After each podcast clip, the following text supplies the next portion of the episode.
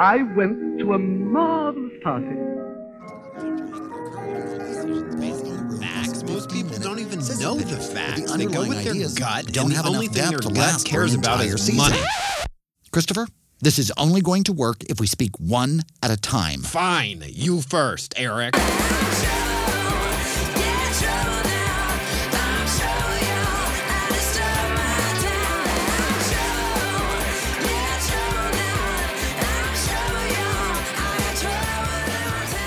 Live from the Sunset Strip in beautiful West Hollywood, California, it's The Dinner Party Show, the internet's first live comedy variety show with your hosts, New York Times best-selling authors Christopher Rice No, there's actually a new study that confirms every other child you see on the street is a ghost. and Eric Shaw Quinn. I don't want to talk too much, but Okay, we're No, gonna, no. we're gonna is- take up a collection for the stained glass window. Now we want the dirt. Featuring reports from their largely unqualified staff of special correspondents. Sex is like Christmas. It's the not knowing what you're going to get that makes it exciting. New York is a giant trash island infested by has-been theater queens. If we're really serious about cutting federal spending, the biggest waste of public funds I can think of is Congress. Two snaps for Jesus. The Dinner Party Show. Everyone gets served. Tonight's live cast is streaming to you live and for free through the dinnerpartyshow.com and our free mobile app. And now, direct from the kitchen by way of the Get out of my office. It's your hosts, Christopher and Eric.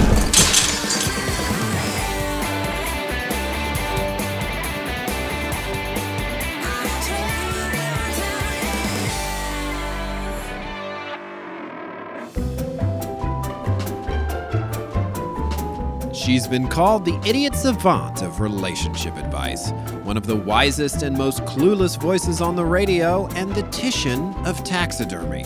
But whatever you think of her, there's no ignoring the dinner party show's own Miss JoNell Samms. I'm Christopher Rice, and this is the first we heard from JoNell on the very first dinner party show. Hi, I'm JoNell Samms. I'm not a fancy therapist with a lot of degrees. I'm not some career girl who spent my life climbing the corporate ladder. I've spent more of my time climbing the kitchen cabinets trying to get stuff off the top shelf. What I am is someone who spent the past 22 blissful years happily married. I'm glad to join Chris and Eric to offer my thoughts on having a happy marriage because God knows the two of them don't know anything about it. I can't believe that two such fine specimens are still single, but maybe I can help. In the coming weeks, I'll be offering my thoughts and answering your questions from the Dinner Party Show Facebook page, or you can write to me care of JoNell at thedinnerpartyshow.com.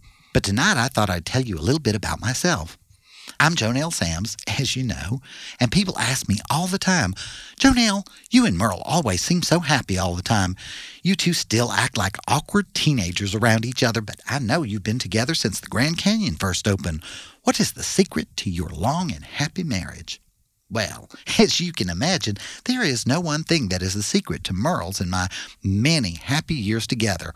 What I can tell you is that Merle and I make a real effort to stay off each other's nerves. Merle leaves me to my cannon and bacon and prayer meetings and taxidermy and such like, and Merle keeps up with his own hobbies and activities. While he and his friend Olson Lee Pugh are always up to something, they enjoy a wide variety of activities. They are always off camping. They say they hunt and fish, but honestly, it's been 22 years and they've yet to bring home so much as a trout. Thank goodness they have other activities to keep them occupied, or I'd never get anything done around here. They love buying and refinishing junky old furniture. I don't understand it, but they can turn some sow's ears into some right nice stuff. Me, I prefer old style modern furniture, like from the regular furniture store at the outlet mall. Mediterranean is a personal favorite of mine. But that doesn't stop them. They just keep all their handiwork over at Olson's before and after, so they're over there mostly. Olson's still single, though he and the girls' PE coach from George Maddox Junior High have been dating almost as long as Merle and I have been married. Of course, work keeps Merle plenty busy. He took over his family business, Samms Barbershop. People always come in asking for Sam, but of course there is no Sam because our last name is Samms. They don't notice there's no apostrophe. There is no Sam in Samms. it's one of our favorite jokes. Merle loves his work, and Olson works right next door at the hardware store so they can pass the time and have lunch and whatnot. They most always nip over to Olson's for a quick bite in the middle of the day when they can get away. Merle has made the most of his business. He was not satisfied to follow in his father's footsteps and just cut hair. He has gotten a full cosmetology license, and he is always off to some training seminar or convention or other. Fortunately, Olson is usually free to go along with him, and they make all that work into a little adventure to buy their old furniture and dingy old paintings or just get out and see the sights. That Merle, he works so hard. Recently, the two of them have developed a fondness for cowboy movies. Merle had never shown much interest in the movies. If I ever go, which is rarely given the trashy content of most of what comes out these days, but if I do, I'm with the girls from my circle meeting or that Florence from Sunday school, but she tends to like pot boilers like that notebook and such. But I never could drag Merle to the movies. Then, this cowboy film came out. Brokeback Mountain, I think it was called. Well, you could not keep Olson and Merle out of the Octoplex down to the Poison Creek Mall. Lord, there was something in there about quitting, and now every time the two of them say goodbye, it's something about how they can't quit. Those two.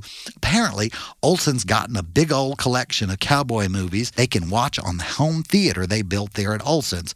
Put this giant TV in an old concession stand they restored. And when they're not over there watching Ride 'em Bronco or Back in the Saddle 4 or what have you, they're off to some convention or other.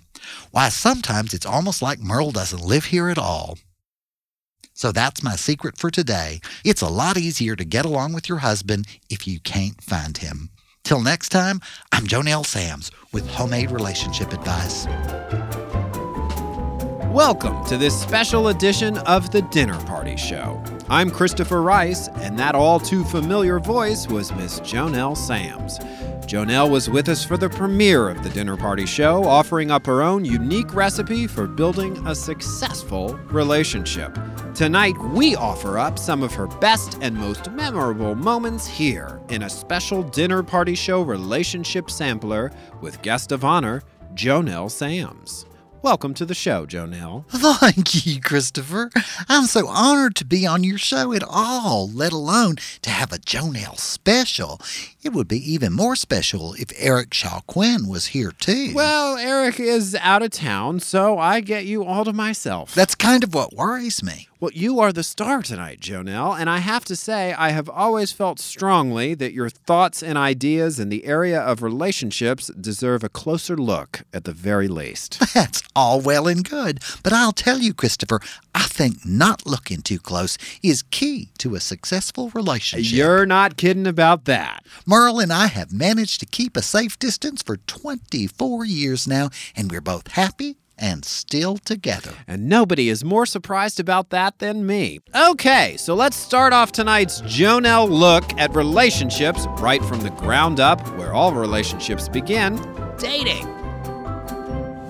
This week's question comes to us from a young woman who is a community theater enthusiast. Myself, I don't much get theater. I figure, why would I want to see people make fools of themselves in person when I can do it just as easy on the TV or at the picture show? But my husband of 22 blissful years, Merle, is crazy about theater. Why, between the Patchwork Players, that's the name of our local acting group, and his annual Broadway junkets to New York with his best friend, Olson Lee Pugh, I am lucky to see Merle at all during theater season. Merle loves attending Broadway shows almost as much as his acting, but he and Olson take turns directing each other. You wouldn't think it to look at him, but my Merle is versatile. Everyone says so. But today, our theater lover correspondent has some bad reviews to share. She writes, Dear JoNell, I'm a successful bookkeeper at the local Piggly Wiggly here. I've worked hard and risen in the ranks from bagger to checker and, with night classes at the local community college, to assistant bookkeeper. Good for you, girl. But my relentless pursuit of career has come at a price. I'm nearly 30 years old and I am still single. Mmm, that is terrible news. A woman is a lot like the inventory at the Piggly Wiggly. Not much good after the sell by date. And nearly 30, I worry that hers is coming up fast on the horizon. Anyway, she goes on. I knew if I was going to get past the dreaded stigma of being single after my 30th birthday, I needed to get back into life and meet some eligible men. I turned to a long lost love, theater house managing. I had served as house manager at my high school. My concession sales set a record that they are still talking about, and there is nothing as satisfying to me as seeing everyone seated when the lights go down. My local community theater was delighted to have someone with my nearly professional experience in such a key role. I quickly found myself cast in show after show. There, I came in contact with a host of single men. Successful, talented, good looking, I found more prospects than I could have hoped. Then he came along. He was and is the most wonderful man I have ever seen, JoNell. He is often the star of our little productions, though he shines just as bright in more minor roles when they come his way. He runs his own business, an antiques and art gallery, that is as successful as it is highly regarded in our community. He's a friend to most everyone and throws the most wonderful parties. He's in his mid 30s, but still in such great shape you'd hardly know it. And best of all, he's single and still living with his roommate since college. But JoNell, nothing I can do will catch this man's attention. I have tried and tried. He's accepted countless invitations. We have seen practically every movie that's come to the Cinema 8 out at the mall since we first met. We're both big Paul Walker fans, and we have seen Fast Five at least five times, first in the theater and now on DVD. We both love the theater as well as dance and the visual arts. Besides our clogging classes where no one can keep up with us, we are co teaching a decoupage seminar at the Community College Extension at the Strip Center on Route 5. He's even been in my home countless times for every little reason under the sun. But JoNell, I fear the worst has already come. I am too old. He cannot see me as a romantic interest despite how much we have in common. My 30th is coming up, and though he tells me he's planning something special, I know it's just another big party and a chance for him to show off his cake decorating skills. JoNell, what can I do? Signed, Theater Lover. Oh, dear lover. Don't take it personally. He's just a big thespian. Your mistake is trying to compete with a man's first love. Why, when I first met Merle, he still had stars in his eyes and could not remember my right name for the first few years I knew him. He still calls me Janet occasionally, I think just as a little joke between us. But in the end, it was the ticking of his own clock that woke him up. And when he opened his eyes, there I was, bending over, picking up a case of mason jars at the hardware store. He said, Do you have any decorative hardware? And the rest is true value history. So, lover, the time has come to wipe the stars from your eyes. The man you're after seems to be enjoying his life. Why would he want to change it? Find a man with fewer interests, someone as miserable and desperate as yourself. Most of all, someone who needs you more than you need him. Why, if I hadn't known how to work a power sander and had experience wallpapering, I don't know where Merle and I would be today. Our kitchen certainly wouldn't be nearly as nice. So, for all you girls out there approaching your expiration date, remember, it's easier to like something you find on the clearance rack if you quit comparing it to the fancy items in the show window out front.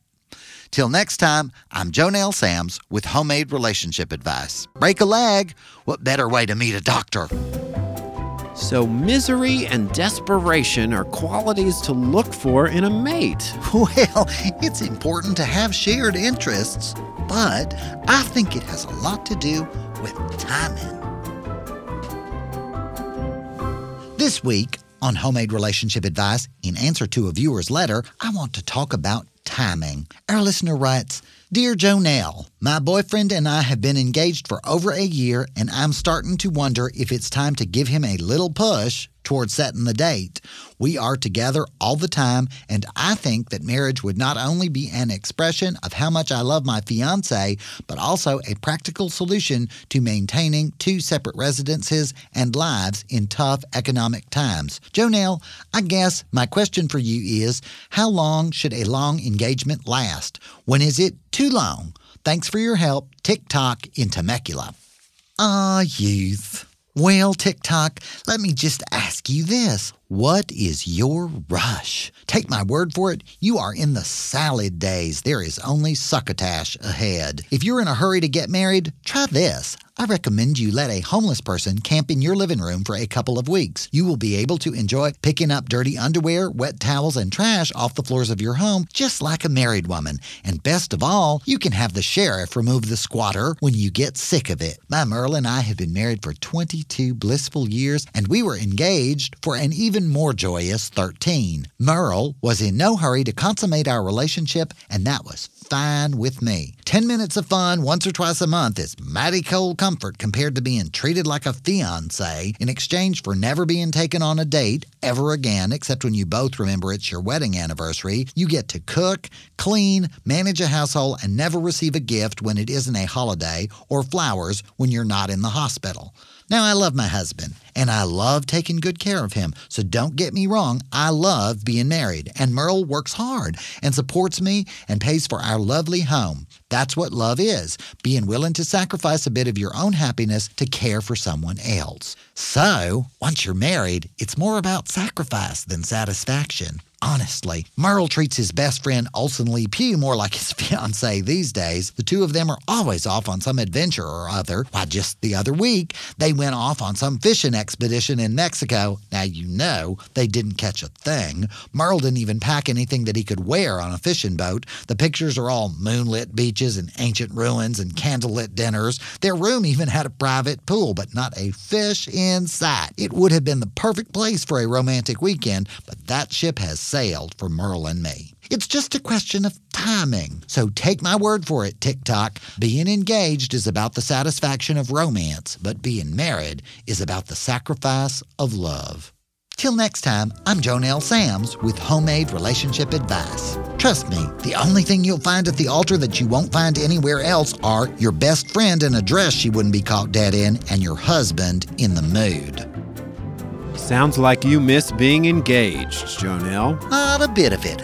I loved being engaged, but I love being married.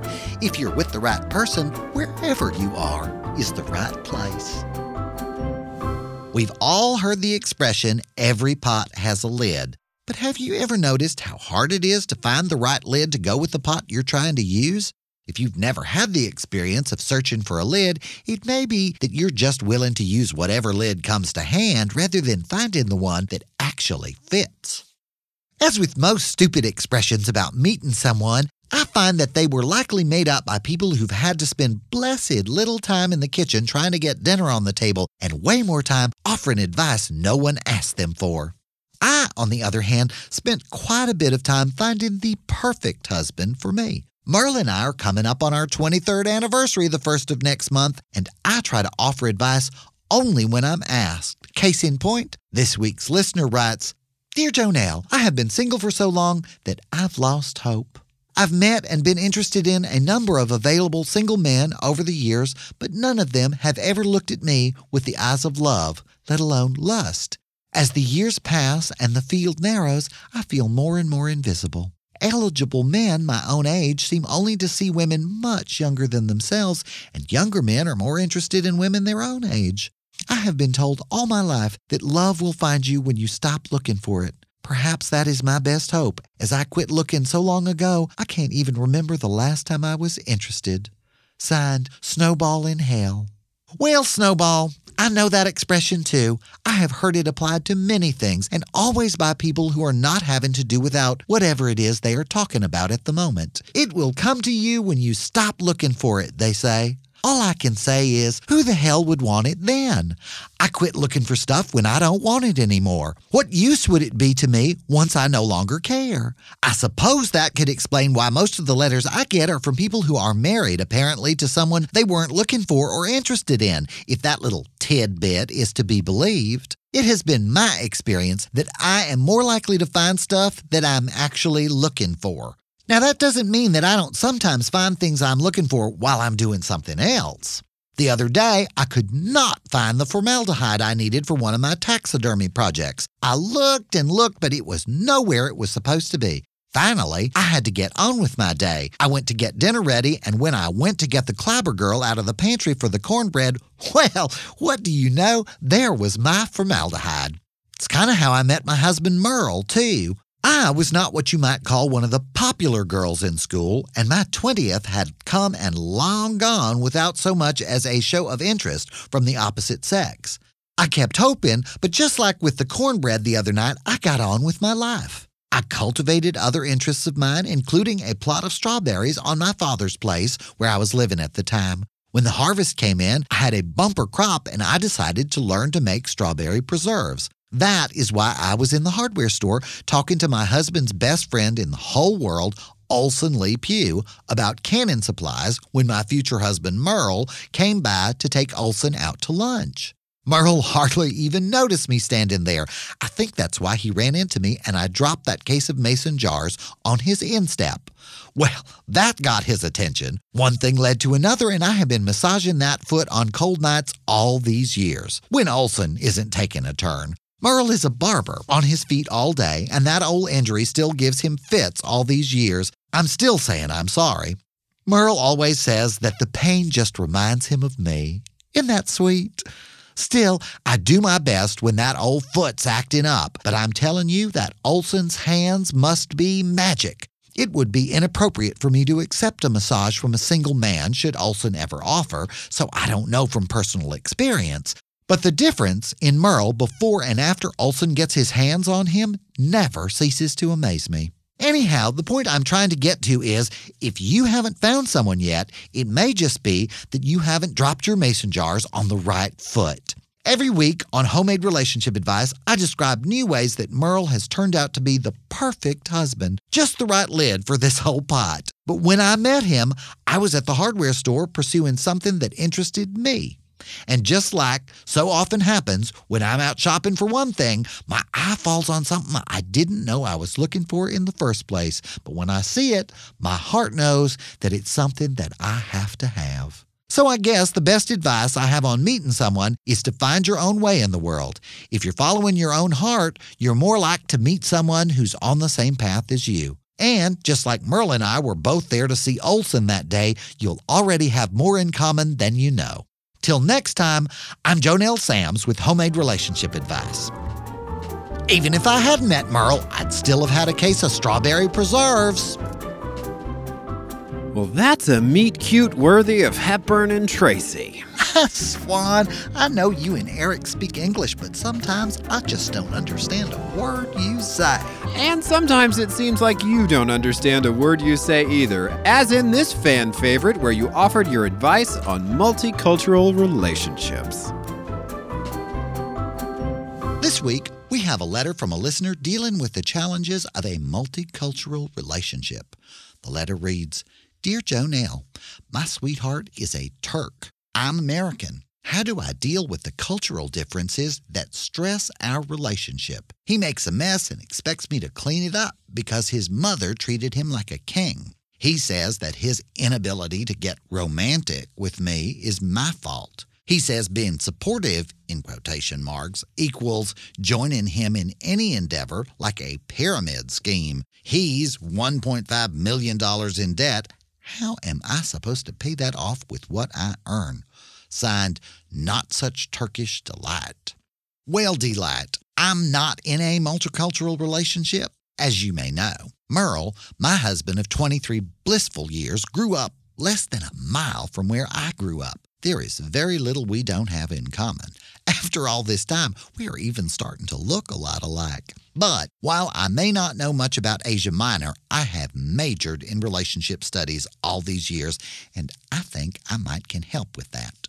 Your letter makes me think of how much Merle likes long wangs.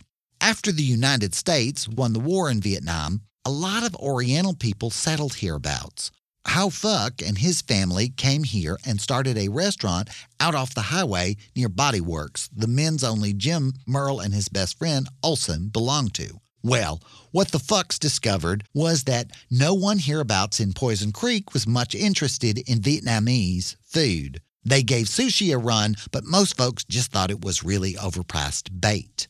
I don't mind telling you, there were some sad fucks around these parts. But then Howe had his big fuck idea. Long Wangs. He turned their restaurant into a Chinese place, and not a minute too soon. His whole family was sleeping on the pantry shelves in the back of their storefront by that point. When they reopen, they call the place Long Wang's, which I think means good luck in Chinese, because Merle said it's always been lucky for him. Many is the time that Merle takes a seat on Long Wang's banquette after Olson has put him through a workout at Bodyworks. Merle says he has never failed to leave satisfied. It is a feeling that many here locally have about Long Wang's. Naturally, I was curious about the attraction to Long Wang's. I kept after Merle, and one Sunday after church, I finally convinced him to show me why he loved Long Wang's so much. It was the perfect time to try because they have a buffet on Sundays, so I got a good taste of all Long Wang's have to offer. Well, sir, I have to tell you, I did not share Merle's devotion to Long Wang's any more than I had to whatever the fucks were serving. I have nothing against the fucks, but my taste runs to more local fare. My mistake was I didn't tell Merle. So every Sunday for I don't know how long after church, my day went straight to the fucks. I tried to find something I liked on the menu. I don't know what the fucks were doing, but nothing was to my liking. Then, when I was certain all the fucks food tasted just the same, I tried talking them into making something I did like. That was worse. They are good people and an asset to Poison Creek, but you can't imagine what the fucks can do to fried chicken. I took to hiding food in my purse so I'd have something to eat after church. That worked until one Sunday, Merle forgot his wallet and reached in my bag for something to put in the collection plate and got a handful of macaroni salad. We laugh about it now, but I learned my lesson. Just because Merle likes long wangs doesn't mean I have to. So we went back to the Venom Marsh cafeteria, and Merle went back to enjoying long wangs on his own. My point, Delight, is that the fact that I wasn't enjoying what the fucks had to offer did not mean there was anything wrong with Long Wang's. I was just in the wrong restaurant. There are plenty of people hereabouts who love Long Wang's, none more than my Merle, and a good thing. I tell you, those are the happiest fucks for three counties. I'm just much happier choosing what I have a taste for than I am trying to force some poor fuck to do it my way. So, delight. It sounds to me like if you love living with a Turkish king, you're in the right house. And if you don't, well, maybe it's time to go back to the cafeteria and pick out something that you do like.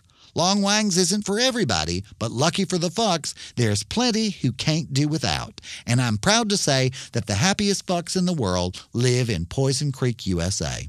Till next time, I'm JoNell Samms with Homemade Relationship Advice. And girl, whatever you do, stay or go, put your money in a mattress if you have to to keep his hands off it. The Dinner Party Show with Christopher Rice and Eric Shaw Quinn. We'll be the judge of that. You're listening to the Dinner Party Show's Relationship Sampler Special with JoNell Samms. I'm Christopher Rice, and my co host Eric Shaw Quinn is on safari. Africa? Eric? A Beverly Hills. It's a shopping safari. There's a trunk sale at Barney's, I think. That sounds more like Eric. Also a bit like Merle. Is Merle a clothes horse? Merle is a man of many interests, and as you and all your listeners know, I think outside interests are so important for a healthy relationship. This week on Homemade Relationship Advice, I want to deal with a serious and prevalent problem in society and certainly among our listeners the belief that your husband or wife is having an affair. This corrosive belief does more to destroy what might otherwise be perfectly lovely marriages than actual adultery ever could. I have received so many letters on this topic that I wanted to answer the big question rather than all the little ones at this time. We'll get around to you, but I wanted to take a moment to share some of the secrets of my own successful marriage. Okay, so here goes. To all of you out there who think that your spouse might be stepping out on you, I want to say this marriage is boring. I know, I know. It's a sacred institution. It's the foundation of our society. It's the bond that ties civilization together. It's the expression of the deepest and most heartfelt of all human commitment. Blah, blah, blah. Let me ask you this. When was the last time you got all fired up about sacred foundation commitments? Mm-hmm. What marriage is, is the same thing with the same person every day, forever. Don't get me wrong, I believe in marriage. My husband Merle and I have been blissfully married for 22 years now, and both of us are happy as can be. But that is because neither of us is counting on our marriage to be the source of that happiness. Merle and his best friend Olson Lee Pugh get up to all kinds of mischief together all the time. Why, I hardly ever see Merle at all. That keeps our relationship fresh and Merle off my nerves. I wish I could take credit, but Merle has just always been a man with outside interests. At first, I thought it might mean that Merle didn't want to be with me, and I was right. And I don't want to be with Merle all the time either. He's a good man and a wonderful husband, but there is a big wide world of canning and gardening and decoupage and church work that fills my life and brings me way more happiness than keeping Merle prisoner here at the house ever could. Jealousy can seem like quite a hobby at first, but it takes a toll. You start to read something sinister into every little thing your husband does. Every time he has to work late, even though his business closes at 5. Every time there are charges on the credit card bill for restaurants that you've never been to and flowers and jewelry you've never received. Every time he doesn't come home and forgets to let you know because he and Olson were having way too much fun and it got too late to call. All that drama can seem fascinating at first, but it means you have to believe the worst of the person you're supposed to love the most. Now, who wants to feel that way? Every time I find myself thinking bad thoughts about Merle, I can something, or I knit something, or I paint something, or I embroider something, or I get on the phone and organize a bake sale to raise money for a good cause, and then I get baking something. Eventually, Merle comes home, and I'm so busy I hardly notice it all. The house looks great. The pantry's full of fresh canned goods. All my church charities are fully funded. The ladies' auxiliary members think I may be some kind of saint, and I have more sweaters than anyone I know. So, if the green eyed monster has you thinking that your wife or your husband is seeing someone behind your back, maybe you're just bored. Till next time, I'm JoNell Samms with Homemade Relationship Advice. Find something to do. Sometimes the boredom in marriage has nothing to do with outside interests. Here are JoNell's thoughts on boredom in the marital bed. This week's listener writes to me from Atlanta, Georgia. Hmm. My husband of 22 years, Merle Samms, and his best friend in the whole world, Olson Lee Pugh, just love Atlanta. Too big and noisy for me, but those two just cannot get enough. They tell me they could practically camp out in Piedmont Park there if the police would let them. Anyhow, our Atlanta listener writes Dear JoNell, my husband lost his job recently. Mm-mm, I am sorry to hear that. This bad economy has taken a toll on us all. Why, Merle's barber salon has had to lay off Manuel, the little Latin boy who used to sweep up and such like around the place. He's been staying at Olson Lee Pugh's doing odd jobs and such like for the both of them. Apparently, it's working out well for Manuel and Merlin Olson couldn't be happier. Manuel was by here just the other day, dropping off some clothes of Merle's that I guess Merle paid him to launder. Always finding work for that poor boy. So me and Manuel got to talking over a little sweet tea, and Manuel said that Merlin Olson were about to wear him out, that both of them were working him hard, hard, hard, sometimes both at the same time. Well, we can't all be as lucky as Manuel, and I'm sorry to hear about your husband too, Atlanta listener. Anyhow, she goes on. Since losing his job, my husband has lost interest in life. He does his best to keep at it and is out most every day looking for work, but the rejection and lack of opportunity have been taking their toll. When he's not looking for work, he's either in front of the TV or asleep on the sofa.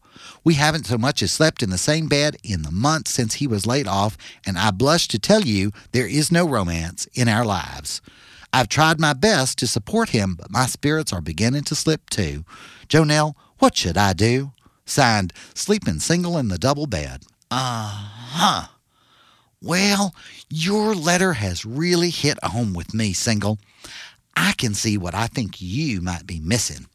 What you need are separate bedrooms. When we first got married, why, Merle hardly ever slept with me in the same bed. It worried me and I fretted, and then one day it hit me. It wasn't that he wasn't sleeping with me that was worrying me, it was not knowing. Like that second shoe, I just kept waiting on him. Was he coming? Was he not? It was keeping me up. Well, single, what I did was I turned my sewing room into my room. That way, when Merle had been down to the rodeo or a baseball game and came home all in the mood, well, it was a nice surprise when he came a knocking at my door. But when he didn't, I didn't miss him because I wasn't expecting him. And single, let me tell you, if you're looking for a little romance, just wait till his best friend is sick or out of town. I tell you, Merle gets like a newlywed when that Olson isn't around wearing him out. So, if you're like sleeping single in Atlanta and you're spending your nights waiting for your man to get next to you, the problem may be your expectations. I've found that I'm a lot happier in my marriage if I don't expect anything at all. Till next time, I'm JoNell Samms with Homemade Relationship Advice. And if you're in Atlanta, say hello to Merlin Olson for me if you see him. That is a perfect example of good advice for all the wrong reasons. Thank you, Christopher. Thank you so much. Well, no one can accuse you of not taking your own advice. No, sir. And you surprised me again when you made it clear that your advice goes for everyone, whether they like it or not. Well, we have a first here on Homemade Relationship Advice this week. As you know, it's Be Our Guest Week on the Dinner Party Show, and that means it's all about you, the Dinner Party Show listeners. But that's always the case on Homemade Relationship Advice. Anyhow, I don't want to spoil your surprise, so I'll just read this week's listener letter and you can see for yourself. Dear Jonelle, my partner and I have lived together for over 10 years, but have only been married for just about six months since New York State would allow us to. It seems that as soon as we tied the knot, my partner started going to the gym for what seemed like 12 hours a day. Now, I must admit that my partner has become really stacked. I guess that means he's very fit. Lands, how they talk in New York. Anyhow, he continues. But lately, JoNell, Every time I try and give my partner a friendly pinch to get things started, I just get the cold shoulder. That isn't exactly what he said, but you get the idea. He goes on. What can I do to get the party going between us again? Please help me find the spark in my marriage. Thanks. Signed, Living with a Heavenly Body in Purgatory. Did you get it? That's right. I think he's gay. I saw on the news where New York has just recently started allowing gay people to get married to each other. So that's my guess. And good for them. We don't have any gay people in Poison Creek, so we don't need marriage equality laws here so much. But I hear there's lots of gay people up in New York. And I know there's a lot of controversy on MSNBC about gay people being able to get married. But I'll just say this it seems to me that everyone is missing the point. For those of you who don't want gay people to have sex with each other, I think marriage is the perfect solution. Marriage is a lot like Christmas.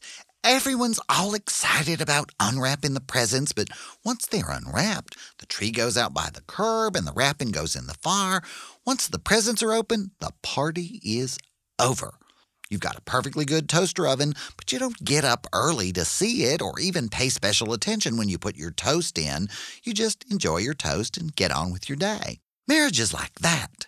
Everyone's all nerves and excitement and anticipation, and then the honeymoon is over. Literally. So, people who are opposed to gay people sleeping with each other in that honeymoon kind of way are wasting their time opposing gay marriage. Let them unwrap the presents, and the party you keep calling the sheriff to complain about will be over. Myself, I'm in favor of marriage. Everyone's. It's a wonderful gift, and I wish it for everybody. Tomorrow, April 1st, is my anniversary. Merle and I will be married for 23 blissful years. And yes, heavenly, the honeymoon is over. But cheer up, because once the honeymoon is over, everything else can begin. I'm not gay, so I don't understand what that means to you, heavenly, but I'm married, and trust me, after 23 years, I've got this one. First off, if you're sleeping next to a heavenly body after six months, let alone 10 years, you've got plenty to be thankful for. I can't still fit in my wedding dress, and neither can Merle. We try to keep in shape. There's talk that a Curves will be opening up where Borders used to be down at Poison Creek Mall, and the girls in my circle meeting group Try to bring low-cal snacks when it isn't a church holiday. Recently, Merle and his best buddy Olson Lee Pugh did join up out at Body Works. It's a men's-only fitness club that opened out on the state highway in the old auto body shop just outside of town. Bodyworks. Clever, huh? Those boys go out there all the time, and neither of them seems to have lost a pound, but they do seem to enjoy themselves and they always come back in the best mood. So, if your partner is feeling good and in good shape, I think both of those are blessings you should remember in whatever kind of prayers you say at night. As to that spark, well, if you're looking for Christmas morning, maybe it's time to break out the Christmas wrap. Or better yet, head down to that gym and get a heavenly body of your own. I don't know if it'll put the spark back in your marriage or even give you a heavenly physique, but if you're anything like my Merle, you might just be in a better mood and not care nearly so much about when Christmas is coming again. The most important thing to remember about marriage, heavenly, is that it is about the long haul. With the joyous prospect of my 23rd anniversary looming, I can't begin to remember what Merle was up to six months in. I'm just thankful that you were able to get married in the first place, and I hope you'll be complaining about each other 22 and a half years from now. Because trust me, he'll get bored with that sports club and that body soon enough and come up with something that'll have you wishing he was back at the gym. Till next time, I'm JoNell Samms with Homemade Relationship Advice. Remember, if the marriage you're in today isn't what you'd hoped for, just wait a few months. Aw, I love that one, and I love that the gays in the gay states can get married now. There are gays in all of the states, JoNell, even Louisiana. I don't think so. I'm from Louisiana, so's Eric. And then you both moved to a gay state.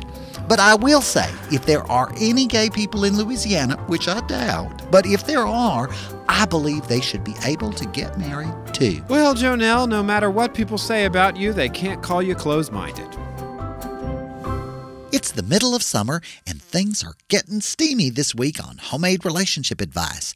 A warning to those with more delicate sensibilities this might be a good time to check on the roast. Dear JoNell, I'm a middle aged woman with a middle aged husband. We've built a nice life together, but I have to be honest that while we love each other, things are quieter these days in the romance department than they once were.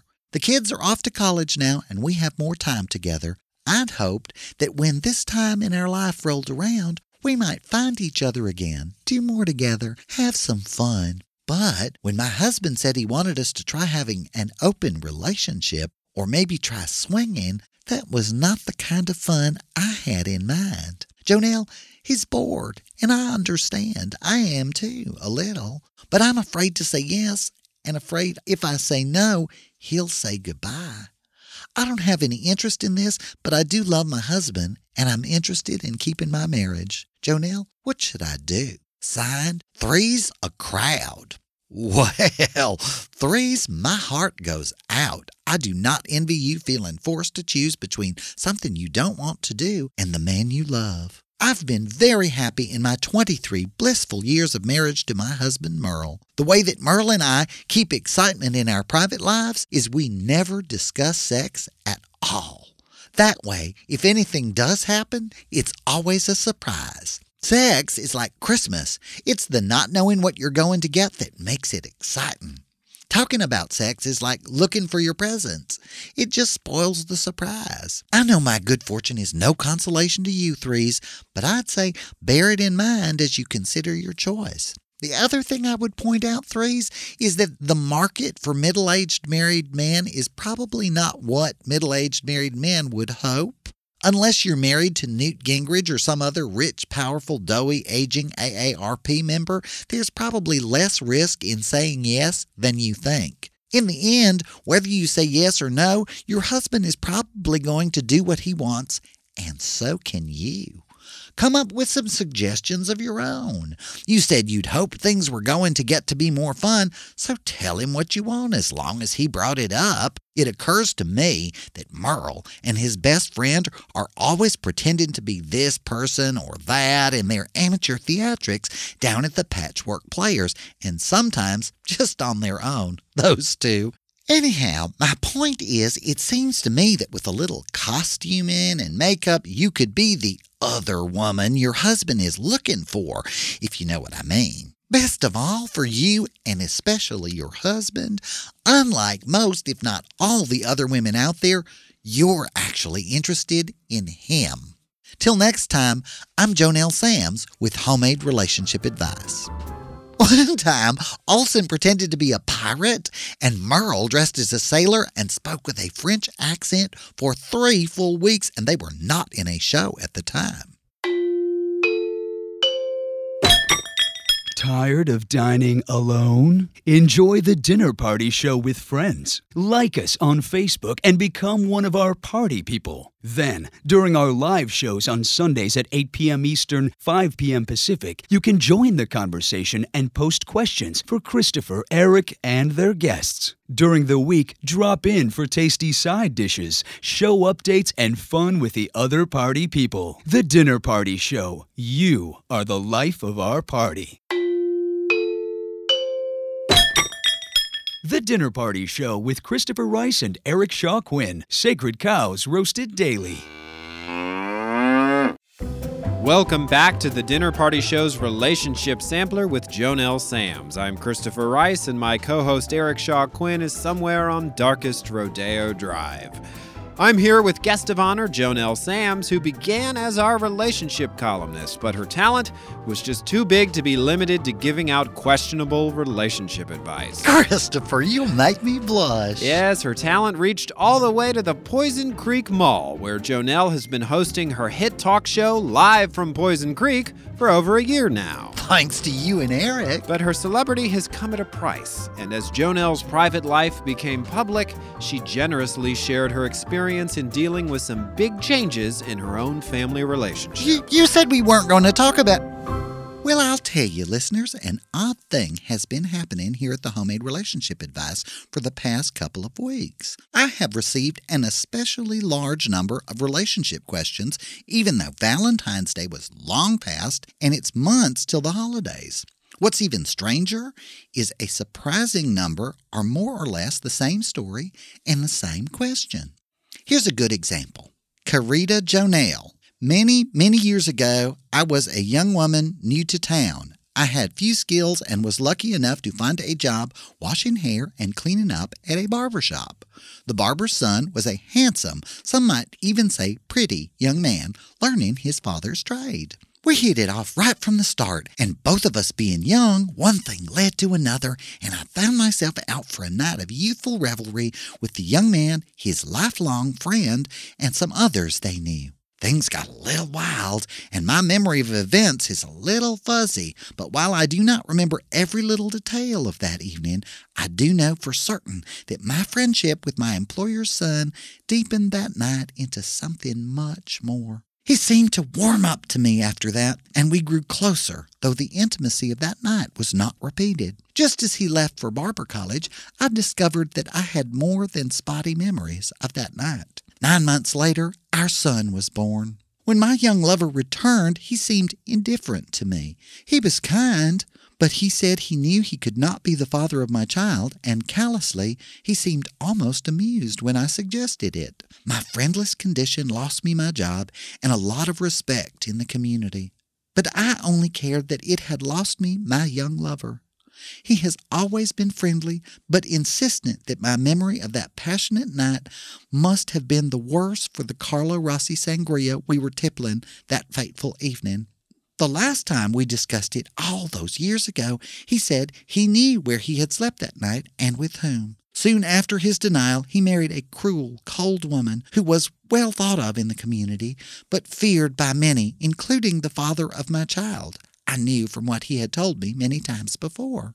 In my heart, she says Corazon, but I know that song, so I'm translating here. In my heart, I was certain that she must be the reason that my young love had turned from me. JoNell, I have found a place in the community and re earned the respect I lost for the sake of love. My son has grown up to be a fine young man who has followed me into the family business just as his father followed his father before him. But it is a small community, and I have had to face the lover who spurned me and his wife, the frosty she devil who drove a wedge between us and destroyed our sacred love. Every time I see her or see them together, it is like an icicle in my heart. I plead with you, JoNell, help me to reunite my son with his father and to mend my broken heart. She says Carson again, but you get it. She concludes, JoNell, you are my only hope. Signed, Bereft by Love. well, like I say, I have literally gotten dozens of letters with stories almost identical to this one ever since we did our pilot episode of Live at Poison Creek a few weeks back. And while the English has gotten progressively better with each new post, the story and the handwriting is very similar from one letter to the next, though they are all signed differently. I don't want to neglect anyone, but there are too many of these to answer individually. But I don't want anyone who writes in to homemade relationship advice to go unanswered. So I'm going to give my advice to Bereft here in the hope that all of you others can take it to heart and find some comfort in my words. Lupe, stop writing to me. Merle is not Lupito's father. Merle and I have been together for 23 blissful years, and I have no reason to doubt him now. Not only does he deny it, but his dear friend Olson Lee Pugh, who you yourself say was there on that fateful night, swears that he can say for certain that Merle was not in bed with you that evening. What call does he have to lie about it? So, Lupe, search your heart. Try to remember who else was there. Hire a hypnotist to help you recall the details but move on. Leave me and my show out of your crazy delusions of love that never existed. I hope that helps all of you who have written in with similar stories and in broken English to bewail your fate. It is my fondest wish that you may all find peace and the courage to pursue a new life for yourself and to be thankful for the one you already have. You too, Lupe. Till next time, this is JoNell Samms with Homemade Relationship Advice. I ask you, would a cold, cruel woman have answered that letter on her show? Well, we are mighty lucky this week. Thanks to Mr. Christopher Rice, we have a special guest on Homemade Relationship Advice, Miss Lupe Guadalajara. That is not my name. Well, she's mostly known in these parts as Officer Lupe. also not my name. Okay, Lupe, I'm just a stupid, ugly American. What is your name? Idiliata Lupita Guadalajara Maria Gonzalez Santa Anita Entonces Necesitana Curacao Azul Verdita Guantanamo Perdita Angelina Oceanacita. It is not. It is my name. Okay, well, what shall we call you? Lupe. That is what I called you. Yeah, you are hard to understand with that thick accent. Okay, Lupe. Lupe. Lupe. Lupe. That is how you just said it the last time. You saying I don't know how to pronounce my own name? I'm saying that you are not coming on my show and picking a fight with me. Christopher felt that I was a little overexcited in my response to a series of letters that I got I from you I did not send you a letter. that I thought I got from Lupe. Lupe. Well, yes, wh- whoever they were from. Christopher felt like it would help clear the air if Lupe came on the show to talk with me. You were wrong. Lupe, Lupe. it's an advice column. I can't be wrong. It's my advice. You'll give bad advice. Maybe, but it's still my advice. You don't have to take it, but it can't be wrong. Your life is a mirage. I'm not sure you know what that word means, Lupe. Lupe. My life is as real as it has been blissful these past 23 years with Merle. Your life is shit. Lupe, Lupe. now you look here. I love my life, and I am sorry as I can be that you have not gotten over a teenage crush that you had on my husband. the father of my child. he is not, Lupe. Lupe. He is not the father of your child. We'll see, Diablita Blanca. I know what that means, Lupe. Lupe. And what do you mean we'll see? Mr. Christopher Pepper Test. What? We'll see. What kind of test are we talking about here? Maury Povich test. DNA? Povich, madre dios, you're Well, stupid. that is fine with me. We can settle this once and for all, and I can get a little peace on my own show and pretty much everywhere else in Poison Creek lately. Lupe? there, that's it. Maybe you're not as stupid as everyone think. Till next time. When we find out the truth of what Hornell do to me. Joe Nail, it's Joe Nail. That's what I say, Hornell. I'm uh, Joe Nail Sam's uh, with Joe made uh, homemade advice.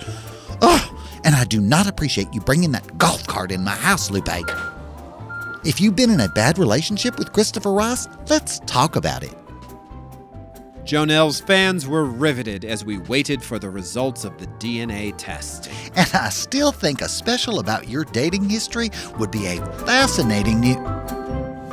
So, if you listened in for relationship advice last week, you know you didn't get any. Mr. Christopher Rice decided to help out with the show, bless his heart, and invited the deranged woman who has convinced herself that she is the mother of my husband's illegitimate son, Captain Lupe Gonzalez, to join us. That is not my name. it is Lupe. I looked it up. Don't tell me Lupe, what- this is my show, and if you don't like how I pronounce things, then get your own show. But if you want to be on my show, in my house, you can shut the hell up. Jesus. Jesus. That's what I said. It isn't. You are the stupidest diabolita Lupe, blanca. Cayate. I looked that up on YouTube. It's Spanish for shut the hell up, Lupe. You shut up, pendejo. I looked that up too. Anyways, Captain Gonzalez has been after my husband Merle ever since she found herself in the family way with her son, Lupito. Lupito. Lupe? Lupe. Anyways, we all tried to be understanding about it for the first 20 years or so, but Lupito Lupito. is well past 30 and I'm closing fast on my last nerve. Well, I'll have to look that one up. But meanwhile, our well meaning friend, Christopher Rice. yes, bless his pea picking little heart, he decided to encourage Lupe Lupe. and her paternity delusion and finance a DNA test to settle the matter once and for all. I have mixed feelings about it, I don't mind telling you, but I welcome an end to what has been, at best, an awkward situation for me socially all these years. So, without further delay. Jesus. Here is Mr. Monroe from Monroe's DNA R Us to reveal the truth to this thick headed boil on my backside for the past 30 years or so. I know what that means, and I'd just like to say I'm not the one who came up pregnant. Verdad, who'd have you? Merle Samms. Mr. Monroe, it's lovely for you to join us. Yeah, can, can we get on with this? I've been on hold for like 20 minutes. You're live on the air, Mr. Monroe. Welcome to Homemade Relationship Advice with JoNell Samms. Great. Okay. Thank you. It's a pleasure to be here. Well, Mr. Monroe, I know you are a busy man and I've explained what's going on here, so if you'd just like to tell us the results of your test, Boripovich. we can all get on with our lives. Or start them. So, Mr. Monroe, once and for all, is my Merle the father of this woman's child? Well, ladies and all of you homemade relationship advice fans out there, the truth is See? That means yes? Mr. Samms is not the father. Madre mia, maledición, panteo! Easy, Lupe. Lupe! I warned you, Lupe, so thank you, Mr. Monroe. I'm not done. I'm sorry. Lupito Lupito. is not Mr. Sam's son, but the two men are related. ¿Qué? That means what? And it goes double for me. They are related? Yes. Does Mr. Samms have a brother? Oh my God, that old lecher. He never could keep his hands off. I, I mean, thank you for your help, Mr. Monroe. All right, thank you. And for all your DNA testing needs, contact us at. Just mail those results along, Mr. Monroe. What are you crazy white people trying to pull on me and my son? Lupe, Lupe! I'm just going to start calling you Cayate because it's the only Spanish word you don't correct me on. Well, Senorita Thang, you may want to watch how you throw that word around because Lapito is Lupito. not Merle's son. He's Merle's brother. Maledición Well, Dios mío, no, Thank you. Christopher Rice, for helping us out with this. Lupe, put that down. Lupe. Till next time, I'm Joe Neil Samms with Homemade Relationship Advice. Stay away from that taxidermy, Lupe. It's irreplaceable. Lupe, Lupe, I wish you would get that golf cart out of my house or watch where you're going. Jesus. We've watched, unable to look away, as JoNell navigated the treacherous waters of her turbulently blended family, waiting with each new development to see what will happen next. This is that gotcha journalism I've heard about on Fox. JoNell, you're an example to us all. I'm just waiting on my taxidermy reimbursement check, although many of those ferrets were irreplaceable. Well, it has been business as unusual around here lately. Ever since we did my special live from Poison Creek over at Poison Creek Mall, we have had ourselves a time. My husband of 23 blissful years has found himself with a new brother, and the woman who has imagined herself my rival for Merle's affections for over 30 years is now my stepmother in law or something. I don't mind telling you, Sunday dinner was a whole new experience. Which brings me to the topic of blended families. Many people are not as lucky as I have been to find my soulmate, settle down, and stay that way. Why, I never even dated anyone other than Merle. Single mothers like Lupe, my new stepmother in law, families of divorce, and those that remarry. Lupe, I am not answering that phone, so you might just as well hang up. Good. The look of the modern family is changing, and so too relationships must change to meet these new challenges.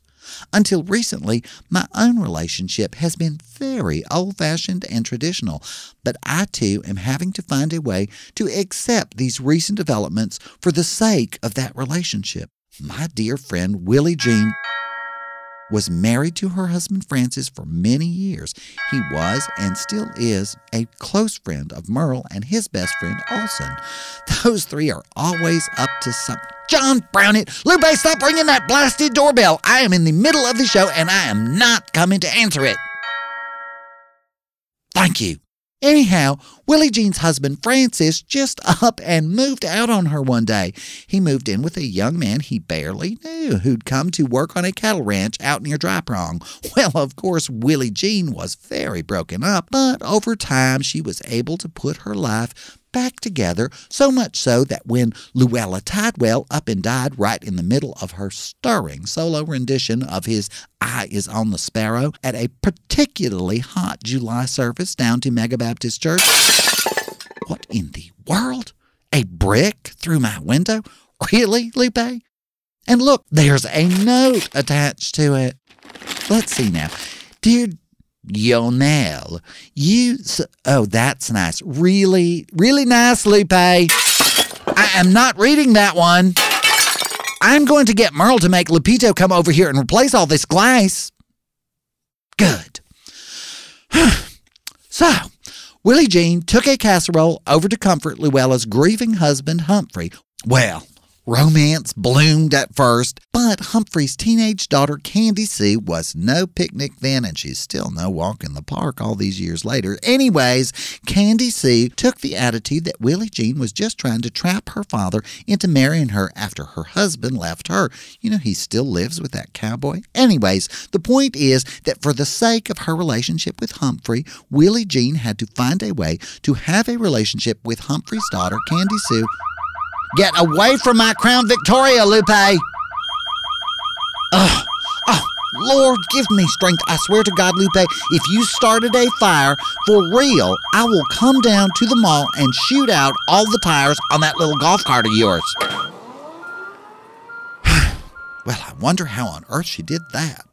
Anyway, Willie Jean found more civil means to building a relationship with Candy than threatening to shoot out her tires. But the point is, you do what you have to do for the sake of your relationship. And today, Candy Sue is a great comfort to Willie Jean ever since Humphrey ran off on the rodeo circuit with Willie Jean's ex, Francis, and that cowboy. She can really pick 'em.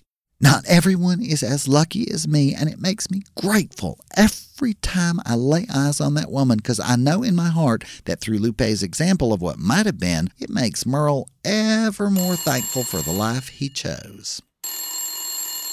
Till next time, I'm JoNell Samms with Homemade Relationship Advice. Hello, Lupe. Uh huh. Well, I don't know why you listen to the show. If you feel that way, I can't help that. I, and Lupe, my pistol is loaded, so you put my lights back on, or you can kiss that little golf cart goodbye. That brings us up to date on the life and loves of the dinner party show's own Miss JoNell Samms. Thanks for being with us, JoNell. And Christopher, thank you for at least not doing this behind my back. My pleasure, JoNell, and thanks to the party people everywhere for joining JoNell and me tonight. Be here next week for a special encore presentation of the Dinner Party Show's excellent At the Table series with highlights of some of the best moments from memorable interviews with our amazing dinner guests. Till next time, I'm Christopher Rice, and on behalf of me and my co host Eric Shaw Quinn, thanks for joining us for this special relationship sampler edition of The Dinner Party Show.